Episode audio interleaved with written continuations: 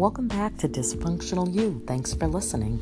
I hope you did uh, your homework and are seeking some of those resources we talked about earlier. Change doesn't happen overnight. Rome wasn't built in a day, and it didn't fall in a day. Things take time.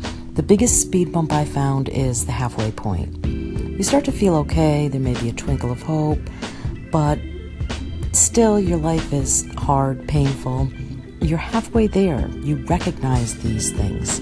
Are you going to continue? The choice is ultimately yours. So choose, defeat, flop back in your old ways, close this chapter, or keep moving forward. You planted the seed just by listening. Now choose to let it grow or die. You can water the seed, subject it to sunlight, and watch it grow, or do nothing and it will stay a seed. You have a choice. Do you have a job you don't like? A garbage relationship? A life that's so busy you can't see straight? There has to be light and dark. One can't thrive without the other.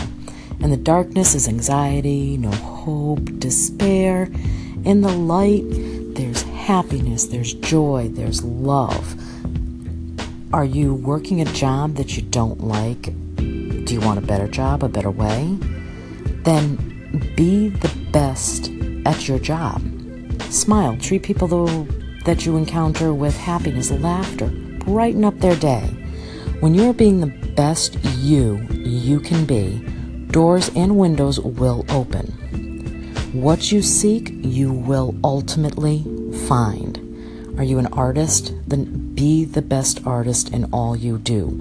Are you a clerk? Be the best clerk you can be. Are you a microbiologist? Then the best microbiologist you can be. Be happy and sprinkle that shit wherever you go. When you're going above and beyond in all that you do, you're going in one direction, and that is up. Positivity can be seen as an upward arrow, and the sky is the limit. Negativity, a downward arrow when you're pointed down, and eventually you're going to hit the dirt. Feeling dirty? well, dust yourself off, look up, and go forth and just be the best you you can be because you matter and I believe in you and I think that everybody has a potential that they just don't see. So whether you're in the dark or you're in the light, be the best you you can be.